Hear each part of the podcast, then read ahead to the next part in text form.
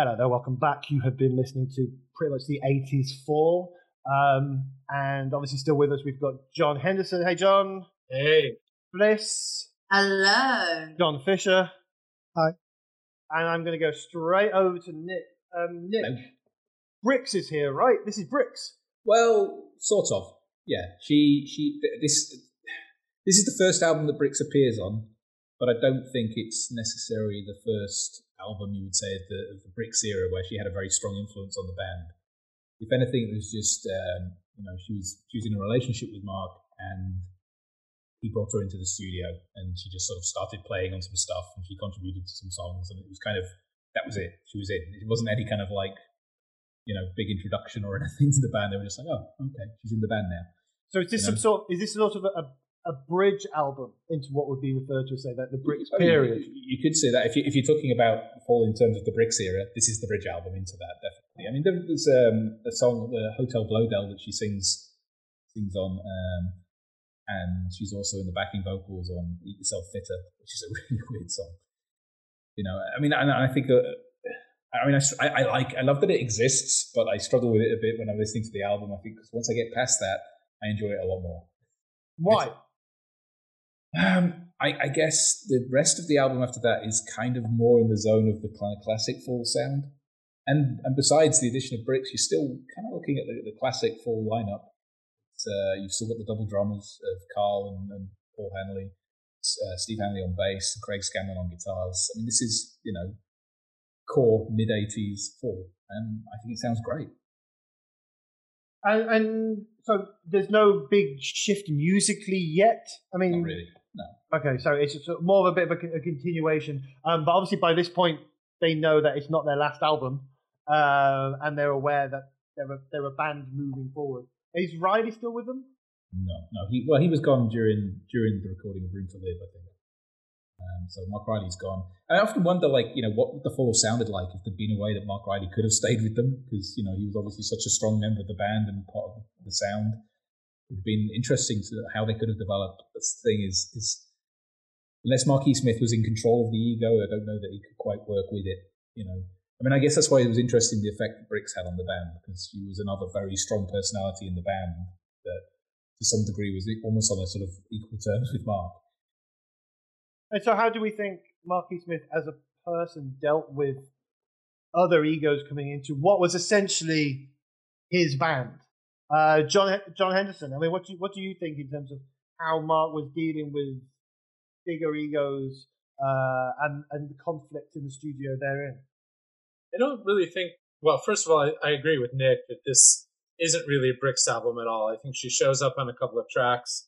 Mark had a habit of uh, all of his partners doing that at one point or another. Even Kay Carroll back in the early days shows up on on the odd bit here and there. And I think that that's pretty much what happened. She sang on a couple of songs. I think that this is a band that realized how horrific Room to Live turned out and decided they needed to do something better. Again, here they're back on Rough Trade after Kamera, so it's a new label. Uh, they had some funding. Rough Trade was doing really well at this point. Um, I think this is around the same time that Smith's debut came out, and Rough Trade was moving towards a more kind of college rock uh, sound in general in terms of what they so- sounded like, uh, signed rather. And um, that said, I think it's a much better record than Room to Live, but I kind of think you could group those two records together and pick the best songs and they'd all be on Perverted by Language, but I think that it's still not really that great of a record. That's my Uh, opinion.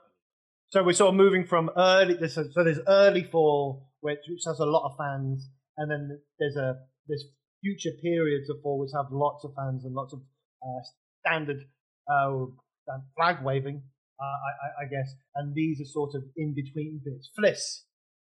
Yeah, I was. I have this album actually, but I really don't listen to it very much.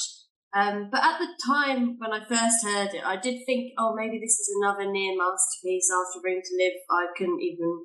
I'd never really listened to. It's not, but they were touring so much at this time, right? They were just constantly touring, and it made me think of um, around this time, or you know, the fall, the fall fans, and how everyone is. It's like following um, it's like following a football team, isn't it? It's being really into that football team. And sometimes there's highs and sometimes there's lows, and you go to those gigs, you go to the games, and you never know what you're going to expect. And I guess people kind of take it and take it in their stride, don't they? There's not not everything's going to be great, not everything's going to be a hit. But so, so what was? I mean, so what was, as far as we're aware, the live experience like with the Fall? It's not something we've sort of touched upon yet. Was it a chaotic uh, dumpster fire, or, or was it just? John, when did you first see them? I'm assuming you, you saw the fall around that time. When, what was the earliest time you saw the fall? Probably kind of around this time. Uh, in in essence, I'm trying to remember. Um, I actually met them in 1980 when I was 15 outside the show that became um, a part of America Therein, hoping that I could blag my way in, and, and I failed. Um, but I, I, had a really nice chat with Mark Riley then. This they were um, already at the point where they were doing pretty much just the last album and half of the album before that, and uh, uh, really good band live. You know, when I ever saw them, uh, I know that like any band, they had their bad shows, but at this point, they were still really solid. And and I also should mention that Kamera had really bad distribution, and they did collapse around this time. So when Rough Trade picked them up with really great distribution, it seemed like the fall were back, and that's mostly because they took out lots of adverts uh, in the weekly papers. The record was easy to find, even in America where it didn't come out, um, and so it gave people the false feeling, I believe, that this was a return to form.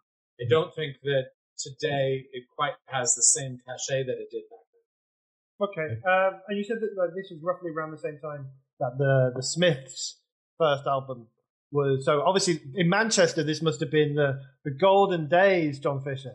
Well, apparently, yeah. I was probably listening to Howard Jones though in 1983. um, there is a name I have totally forgotten about. How could you? Um, okay, so if this wasn't necessarily a seminal album, and but we are moving into um, the fall getting a, a, second sound. That moves into the wonderful and frightening world of um, Fliss. Um, my notes for this were, oh, David Gedge from The Wedding Present must have been listening to this album an awful lot because I well, can start hearing The Wedding Present. David Gedge actually ripped off the Nightingales riff, so he he definitely yeah heard a lot of that um, you know scratchy guitar and hmm. they they went off in that tangent. Um, but yeah, I think this is a really smart record. It's varied. It's poppy. Brix is in with those pop hits, but um, it's also really interesting. It has loads of layers, and it Steve Hanley is the anchor. Well, in general, but definitely on this record for me. Um, why? Why do you think? I mean, did he get? Was he given more responsibility, or was he just coming to his fore as a musician?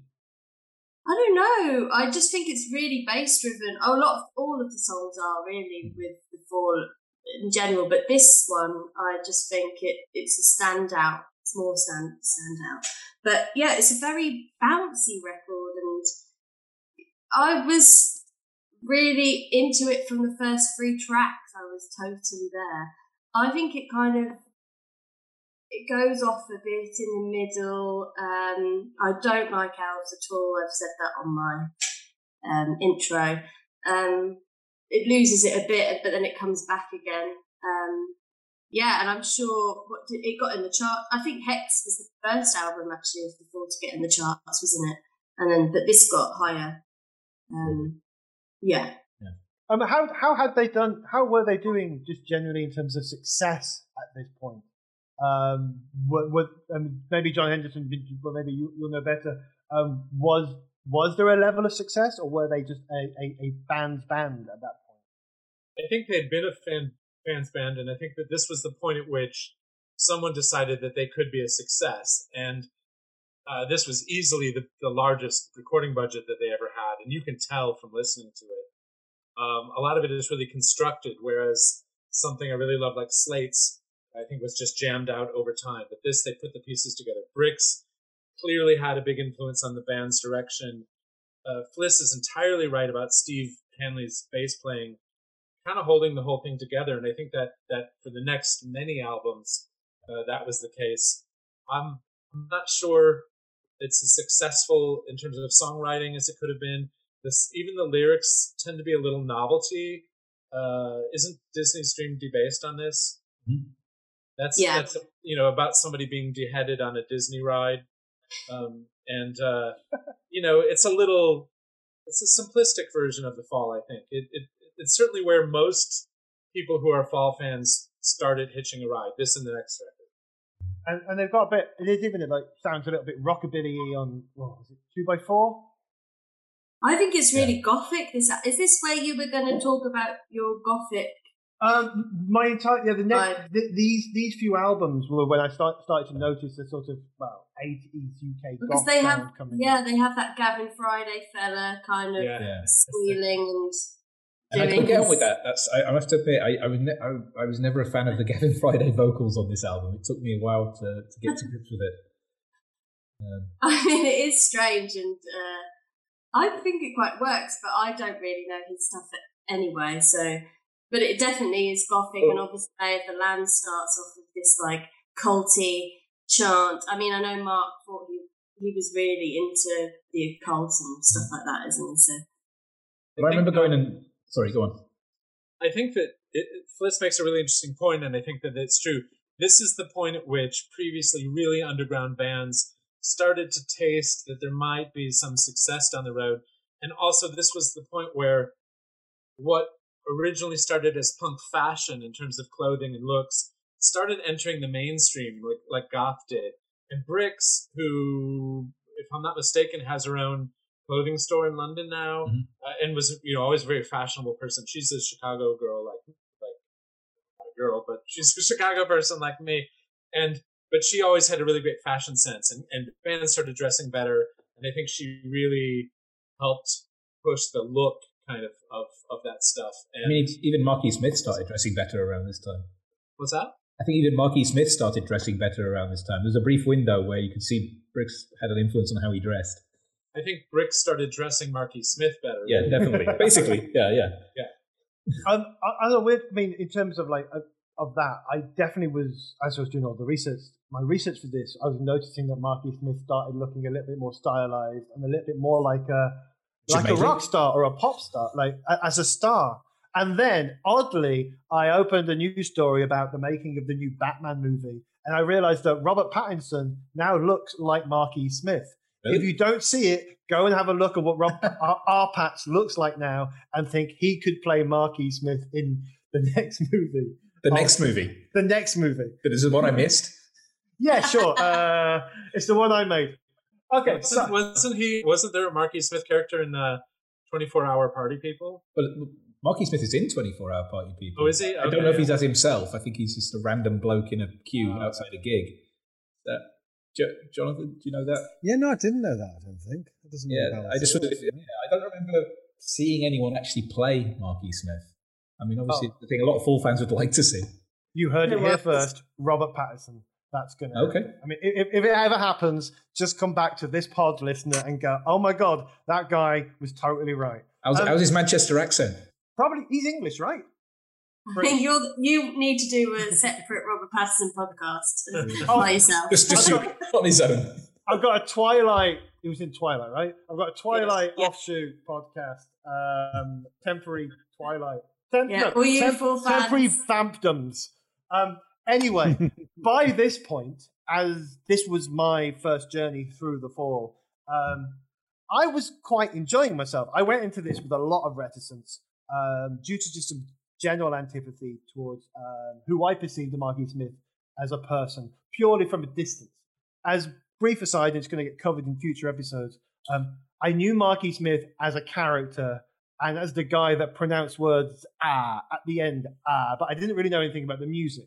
Um, then, and we definitely cover this in a few episodes' time. When John Peel died, there was a Newsnight a Newsnight episode that sort of enraged me at the time, and so I just cast the fall aside. I've been pleasantly surprised. Um, it took me a few records. The first few records, I tried to pretend I was listening to someone else. Um, and as it's gone on, I'm like, actually, this is pretty good. I'm quite enjoying. You'll get there, you and keep going, keep going. um, no, this is pretty good. I, I'm quite enjoy, I quite enjoyed it, um, and I can see myself going back, not necessarily to full albums, but particularly the Brix period, which we're going to get to like pretty much immediately. There's a lot in there that I genuinely like, um, even to the point that I don't necessarily dislike the persona of Marquis Smith as much. Um, I guess, and I again, this is maybe how media has skewed things, etc., etc., etc. I've always perceived Marquis Smith, particularly in his later years, to come across as a bit of a bully. Rightly or wrongly, it seemed that he was a bit of an egotistical bully. Now, like I said, this could be how he was portrayed or the persona, because I didn't really know his stuff. And I never gravitated, gravitated towards people like that in general in my life. So I've been pleasantly surprised by this music uh, as we've been going forward. But we are now moving into a period that I genuinely will uh, genuinely like, uh, which is late 80s and then moving into the 90s, the Brix period. Um, as a link, in the Can episode, I had some major issues with quite a lot of Can, uh, and I swore a lot.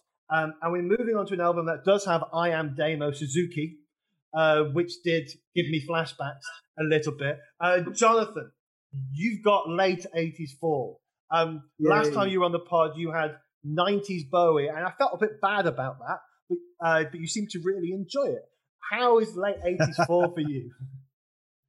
Yeah, this was, I suppose this was my entry point into the fall at the time. I think actually This Nations was probably the first fall album I heard, I think.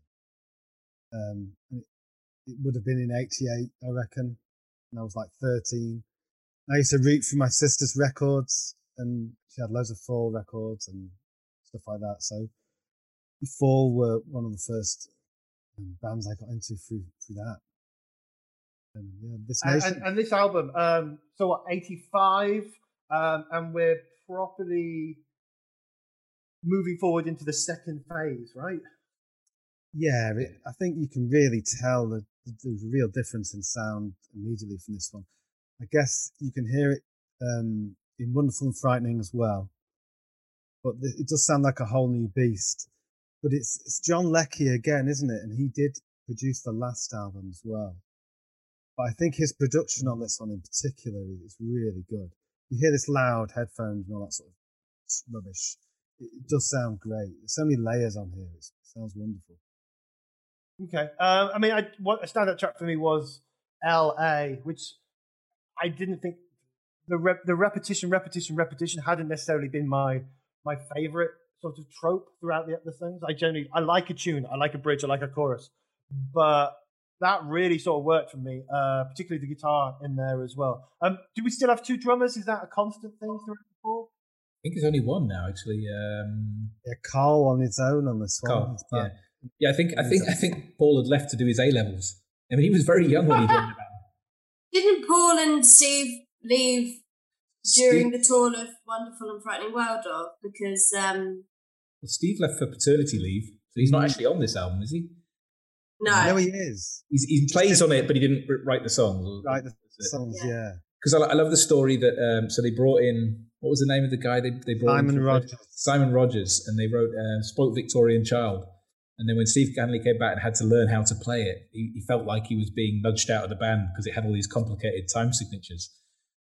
he, he, thought, he thought he's done it on purpose. He's classically trained, Simon. Yeah, yeah. Bizarre in itself. Okay. Um. So, so okay. So we're down to one drummer. Um. Quick question, Fliss. You you are a drummer. I mean, and we've listened to a lot of albums where there's two drummers working together, uh, and now there's one. What do you think the difference is to suddenly be the drummer that's got everything, whereas you were sharing something was sort of sharing the limelight before? I think it it just came in waves, didn't it? Because he was at the start, and then there was two, and then it's one. It was probably I mean, it's really difficult to play with another drummer. I've really? done it once before. It's really fucking hard. And uh, they did such an incredible job, though, mm. um, as a two. Probably room to express yourself a bit more when it's just yourself. Um, it's I don't know what it would have been like, but it, you know, Is it one would have taken over. Like if you play, if Yeah. you've got two drummers, you, you start competing with each other. I well, I've only done it once, and I was in awe of the drummer, so I was Yeah. definitely not trying to compete. Well, Um, Liz, Liz, was that but with yeah? I, I imagine, huh? was that with Clunk? Chris Connolly? That was with um, the glitter band, yeah, with Chris. Oh, yeah, right. yeah. Who Who was also who also played in Blue Orchid, so there's a fall connection. There is indeed, yeah. And um yeah, it's well, you kind of have to let one person express themselves while you're but I never felt that they did that in the fall actually. I felt that they both were kind of expressive and that really worked. I think this album is really quite blunt but punchy. Um doesn't lack any power. It's quite rock and rolly, actually. Mhm. You think? I thought. Yeah, yeah, yeah, yeah. I mean, this is the one I often claim as being my favourite, but I think it's just for convenience. You know, you have to have one you can say as your favourite, and I just yeah, this nation Sure. Race seems to sort of I mean, cover Paintwork. all the things I like about the fall. Yeah, Yeah. Paintwork. It's got lots of songs on it that you just Oh, like, Paintwork really is such a good song.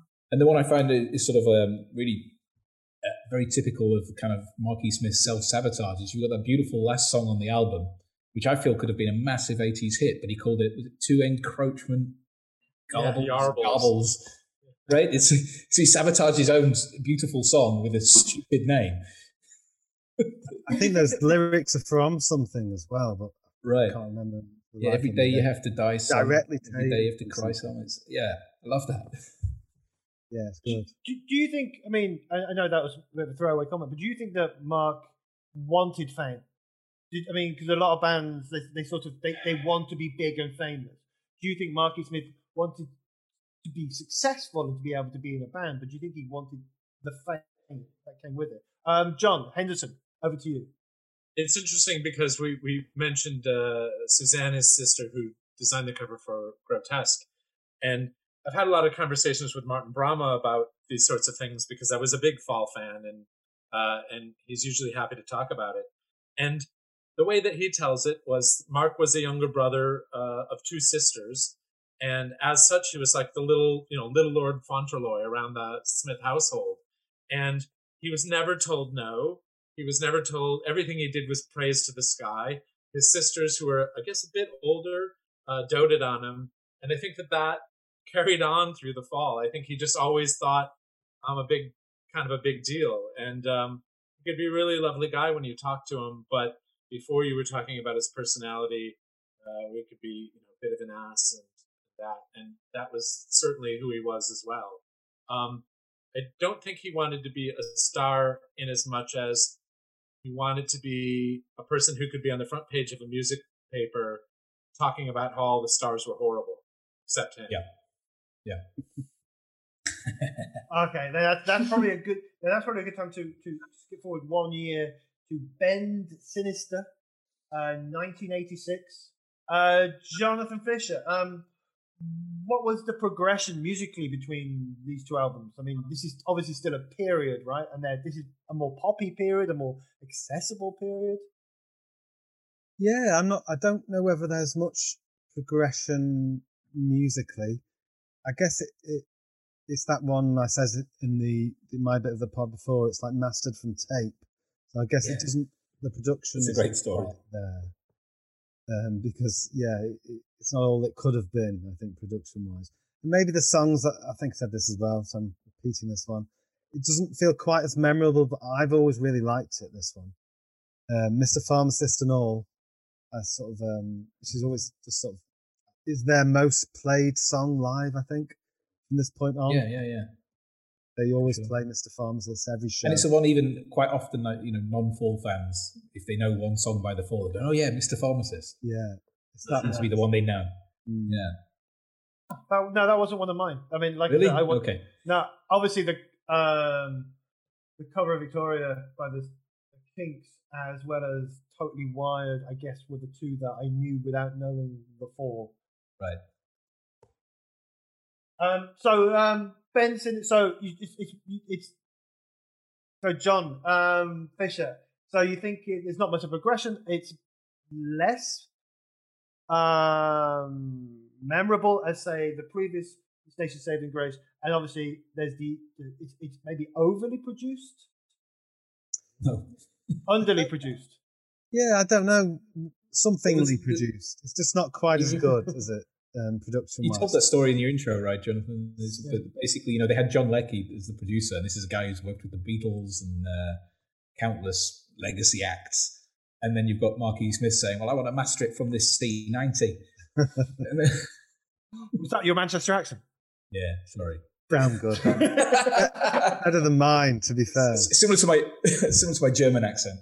And Oh, hadn't John Leckie been on some kind of like um meditation thing think he's part before doing the. or was the- this the- before he- was this before Wonderful Frightening World? I can't remember, but Yeah, he he was Fliss. I can't remember what it was. I want to say it was one of those like Rajneesh kind of things. Okay. yeah, he was like Like- super chilled out. And Yeah, then he met super, Marky super Smith. chilled out. Yeah. well, that was money wasted. yeah. Um, okay, so Go. I mean, let's spend a little bit more time on the Frenz experiment. Then. Oh, sorry, John, your hands I, up. I- I just wanted to say a couple of things. The first of which is we were talking about goth albums. To me, uh, Mm. Bend Sinister is the goth album by Yes. default. So goth. I might be a little influenced by the cover, which was very goth, but it sounded like a goth record. And the other thing I wanted to say, uh, just uh, relating to nothing aside from the fact that around the Beggar's Banquet era, they started doing a lot of covers. Uh, Mr. Pharmacist was a cover by a, an American garage band. They did uh, Victoria by the Kinks. They did, uh, what's the one? Um, Ghost in my house. Pinball Machine coming up. Uh, Mhm. Pinball Machine and um, oh, what's What's the big I'm music? I of? don't, was that Oh, and they did uh, they did "Rolling Danny" as a, a B side to a single by I think, which I think was a Gene Vincent song. And to me, I just want to mention this. This I think is the point where the Falls cover versions were far better than their originals from here on out. From here on out. The bold Well, that is a bold I mean, I mean, Ghost in My House was my earliest sort of contemporaneous awareness of the fall. I vaguely remember that being in the charts. No, Yeah, but that's- at that time, I just remember it being a thing and being vaguely interested in it without investigating further. But yeah, somebody I was looking back at the comments on the in the uh, Facebook group when we when we listened to this uh, last time, and somebody described it as surf goth. Kind of like Right. also just because the idea of surf and goth are like almost like polar opposites. didn't like that. They do um, Um, a day in a life as well, don't they? At this point, on Sergeant Pepper, Yeah, My Father, or something. Yeah. Day in a Right. life. That's crazy, isn't they it? did a lot. Then they did uh, oh, what's that one? Going to Spain, and they did um, Oh, in the, that's in the Lost 90s, in yeah. Music, the Sister Sledge song. Uh-huh. Yeah, Yeah. We're getting ahead of ourselves. Though. That's that's sort of early Yeah. to mid nineties. That's all right. Um, okay, so if now is the period where all their, their their cover versions are better than their original stuff, um, the next Allegedly. album, well, for me, moving into the Frenz experiment, which is what skipping maybe two more years, out of all the albums I've listened to so far, as a full newbie, if I had to say to someone, "This is the most accessible fall album," I'd probably hand them the Frenz experiment. Mhm. For me, it seemed to be very, very uh, accessible and sort of the least fall album I'd heard so far, despite still being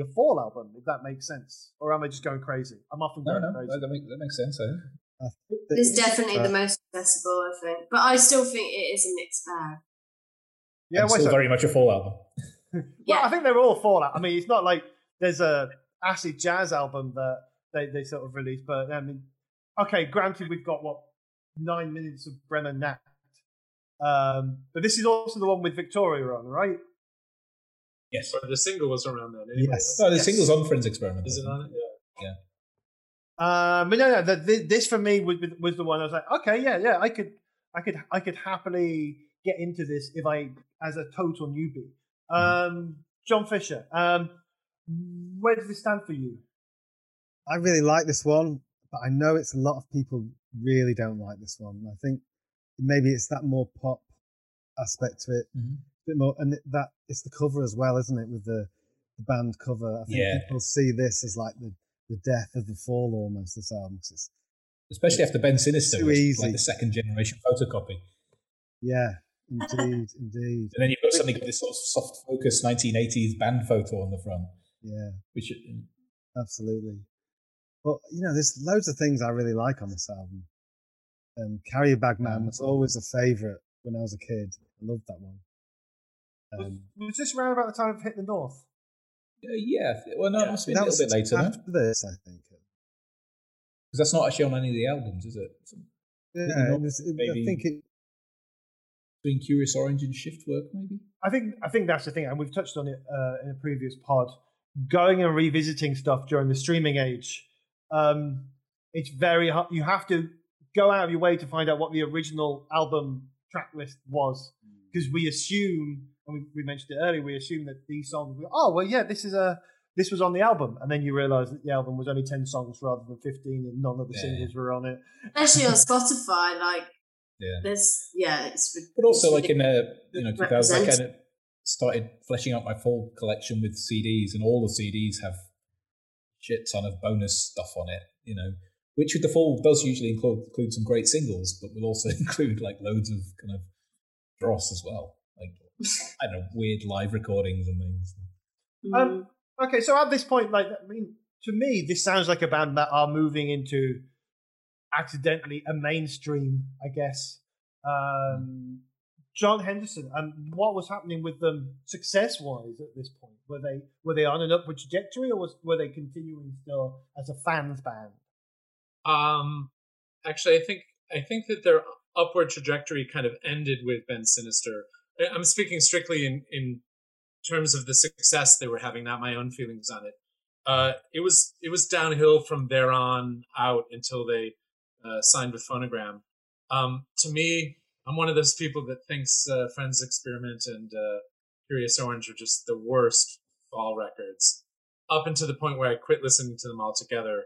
So yeah, that's my feeling. But they, I think this the albums lacked really good songs. They had really good riffs and they were bouncing. They were very pop on a superficial level. But the Fall weren't the kind of band that could really become pop stars. I mean, Marky Smith just wasn't that sort of guy. And I think here's where they pushed it a little too far. People like the records, and I can appreciate that. But it was going to alienate a lot of their old fans, which it certainly did. And at this point, they were losing fans from Wonderful and Frightening World, um, This Nation Saving Saving Grace, and uh, Bend Sinister. They, these records didn't do as well, and they ended up getting dropped because of that. Um, wasn't uh, um, I, I, when I was reading for this, was I thought this was the first one that hit the, that broke the UK top twenty because of Victoria. I thought this was the one that got through. It's- Well, I mean, to put that in perspective, it's a later album, but Extricate by the Fall was actually their their biggest chart album, I believe. But nowadays, it's not really even in the top 15 sellers. So they had a lot of attention, but what happened was every Fall fan would go out and buy it in the first week, Hmm. and then it would evaporate really quickly. So you can't go by chart positions. Um, the, the earlier ones sold not as well initially, but they sold and they sold and they sold and they sold. And now something like um, uh, Slates, for well, not Slates, but uh, what's the next one? Hex Enduction Hour is a really big selling record for them, but at the time you wouldn't have known it. Okay, yeah, that that, that totally makes sense. Um, has anybody else got anything else to say about the Frenz experiment before we move on? The thing I wanted to add was uh, there's a kind of thing that uh, Marky Smith started doing around. uh, Probably started around This Nation Saving Grace, but these kind of like quite wistful, almost confessional songs that are at odds with his personality and therefore seem that bit more powerful for it. And I, I love the title track of Frenz Experiment. Hopefully, my friends don't amount to one hand. I think it's a beautiful song. And, um, you know, there's a lot of songs that he does like that that seem to be kind of at odds with the, the persona of Marky Smith and are stronger for it. I think you touched on something there as well, and it's a I think it's a question worth looking at. I mean, was Marky Smith singing as a persona of Marky Smith? Was it an exaggerated perf- per- version of He- himself? He always played characters, and That's what he claims, yeah, to be yeah. a character. Yeah. Yeah. I mean, that's how he can get out of some of the things he says. I'm sure. It's, it's a helpful get out clause, yeah. yeah.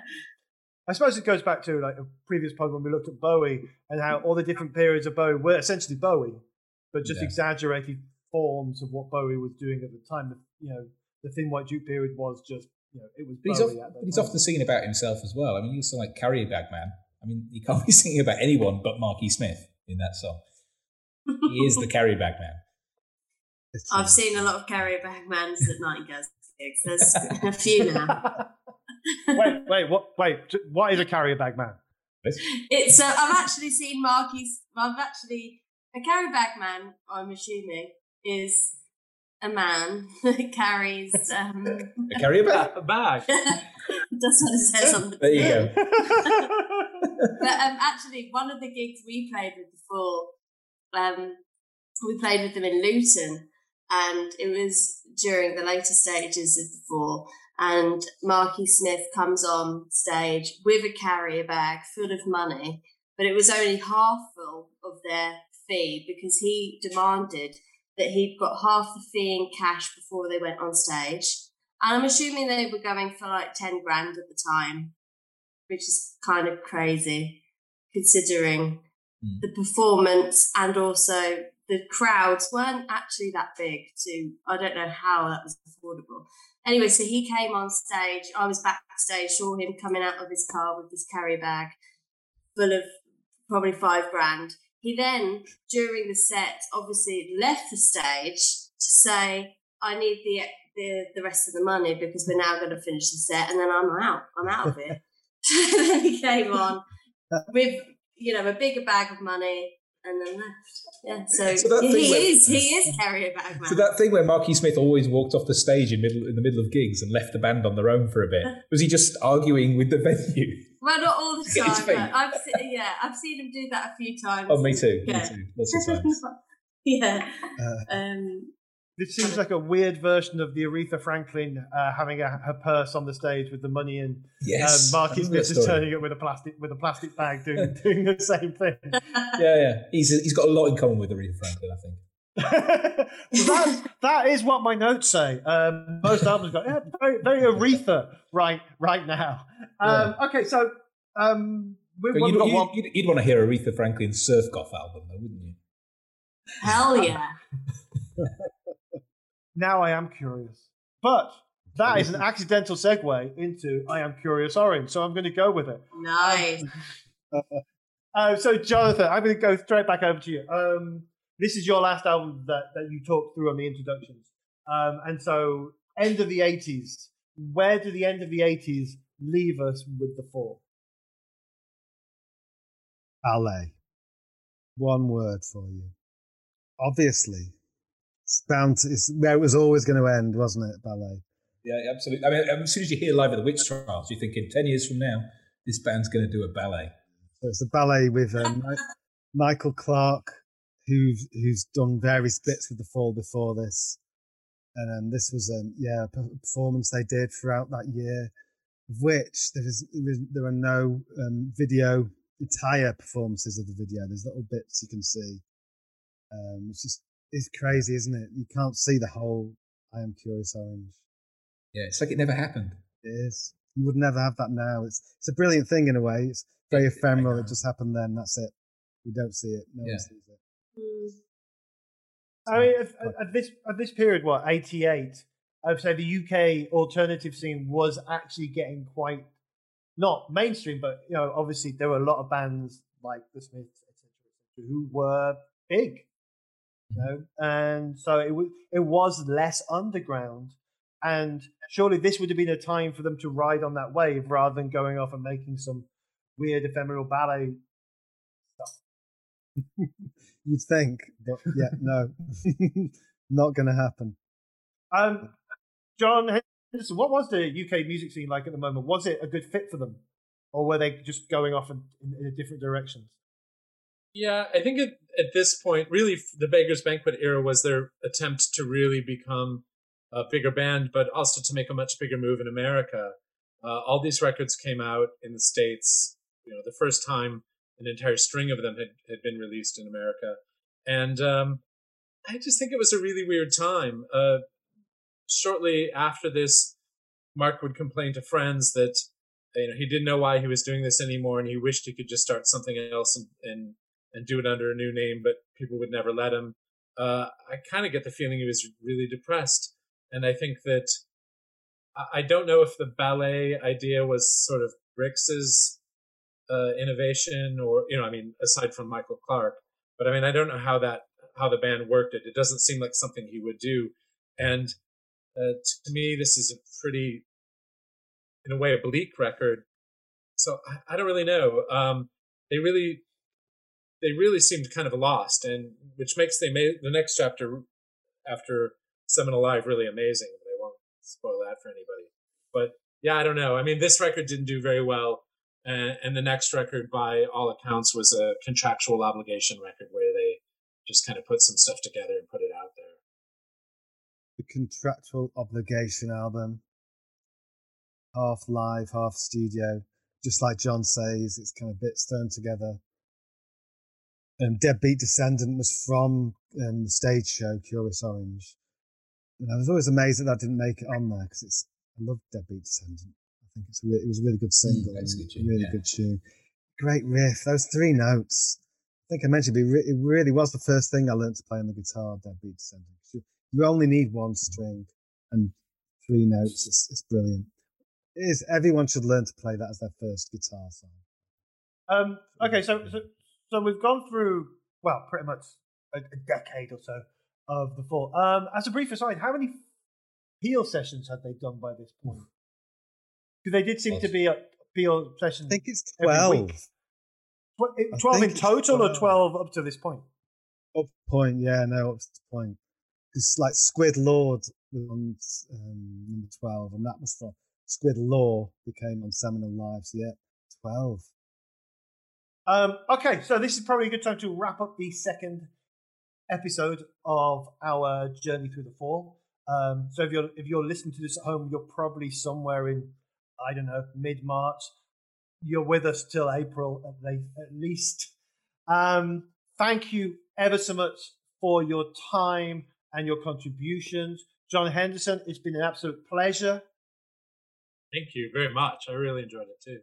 Um, Fliss, it's been great, great, great to have you on. Thank you for having me. Jay Fisher, great to have you back. Yeah, no, yeah, that's great fun. Thank you. And, and, and Nick.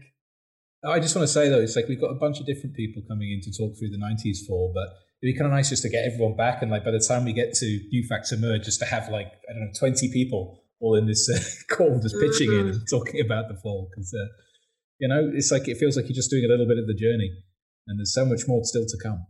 But like they said that at some point everybody has been in the fall. At some point, will everybody have been on our fall podcast? That's that's the aim. That's the aim. Although hopefully we won't part on acrimonious terms. I I thought we were going to have a fake fight. I know. I just remembered that too. John Fliss, you let us. Where's the fight? Can we, can we do a fight now and edit it, edit it into somewhere earlier? No, it's it's Fliss is too nice to pick a fight with. Oh, God damn it. yeah. You promised us fights. They they did promise us fights, dear listener, um, and sadly we didn't get it. But yes, join us next time as we move into the nineties uh, with uh, different contributors, um, some who you have heard before and some who you haven't. And we'll see you next time. Bye. Adios.